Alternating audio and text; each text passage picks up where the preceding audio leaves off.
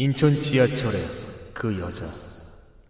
이 이야기는 익명의 제보로 제작되었음을 알려드립니다.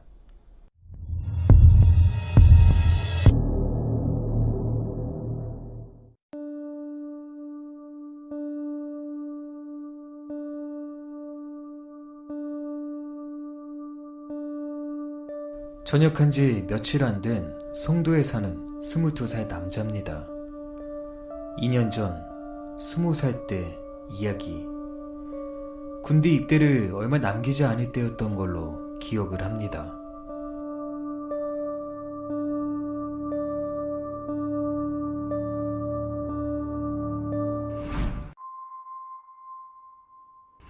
군대 입대를 얼마 남지 않아 친구와 밤늦게까지 술을 마시고 집으로 돌아오던 날이었습니다. 제가 지하철을 이용한 시간은 11시쯤으로 기억을 합니다. 이 인천 지하철은 막차 시간만 되면 사람들이 거의 없습니다. 게다가 저는 집을 가는 방향이 송도로 가는 길이었기에 더욱더 지하철 안에는 사람들이 조금밖에 없었습니다. 유난히 술을 많이 마신 탓인지 꾸벅꾸벅 졸기 시작했습니다. 졸면서 가끔 눈을 뜨곤 했는데 몇몇 보이는 사람들마저 내렸고 제가 타 있는 칸에는 저 혼자뿐이었죠. 왠지 모를 적막함 속에 괜히 오싹함이 느껴지기 시작했습니다. 지하철이 철로 위를 지나칠 때 내는 금속성 소음만이 유독 크게 들리더라고요. 그때 다른 칸으로 이어지는 출입구 쪽에 어떤 한 여자가 서 있는 것이 보였습니다. 속으로 다행히 사람이 있었구나 하는 생각에 내심 안도감이 들었습니다. 하지만 그 마음은 찰나에 사라지고 말았습니다. 여자를 보고 난 저의 마음 속에 왠지 불길한 생각이 싹트기 시작했기 때문입니다. 내가 갑자기 왜 이러지? 단지 여자 한 명이 근처에 서 있을 뿐인데 왜 이렇게 불안한 걸까요?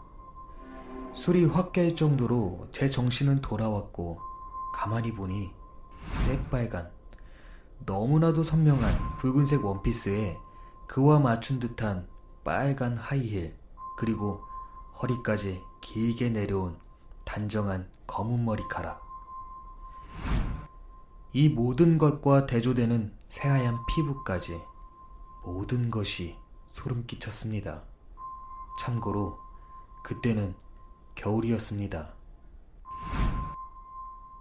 계절에 맞지 않는 옷차림과 강렬한 색상이 불길한 기운을 전해주었던 것입니다.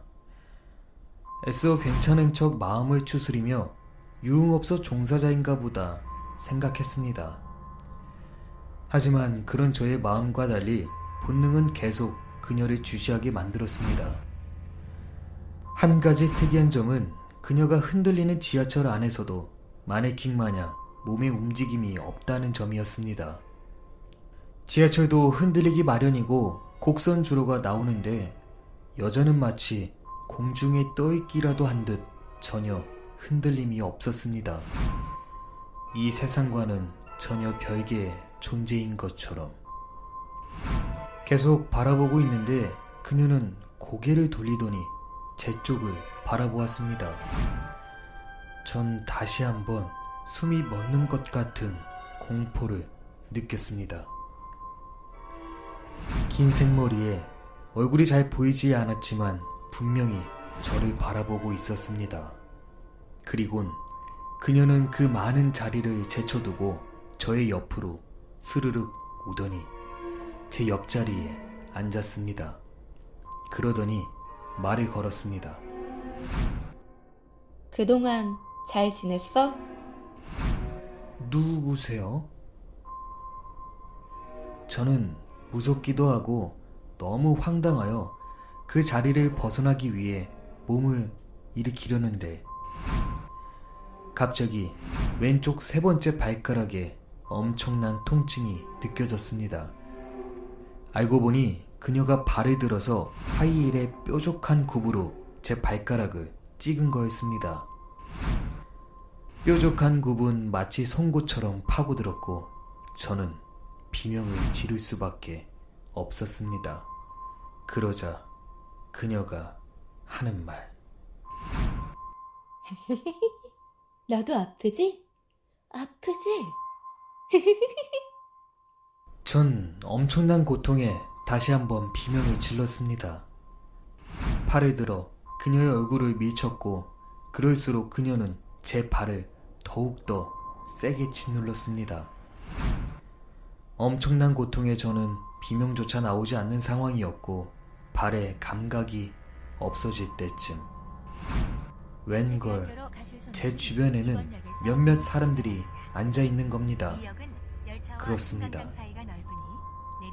제가 술에 취해 지하철 안에서 악몽을 꾼 것이었죠. 그들은 지하철 바닥을 기고 있는 저를 정신 나간 사람 쳐다보듯이 바라보고 있었습니다. 전 민망함에 핸드폰을 만지작거리며 서둘러 다음 역에서 내렸습니다. 비록 새 정거장 전이었지만 도저히 지하철 안에 있을 용기가 없었습니다. 그렇게 민망함 속에 다음 지하철을 타기 위해 저는 다른 칸 쪽으로 이동을 해 다음 지하철을 기다리고 있었습니다. 제가 내린 지하철이 송역이부터 지나가는데 방금 제가 악몽에서 보았던 옷차림이 비슷한 여성이 보이는 겁니다. 그 순간 저는 놀라 바라보았고 그녀도 저를 웃으며 바라보고 있었습니다.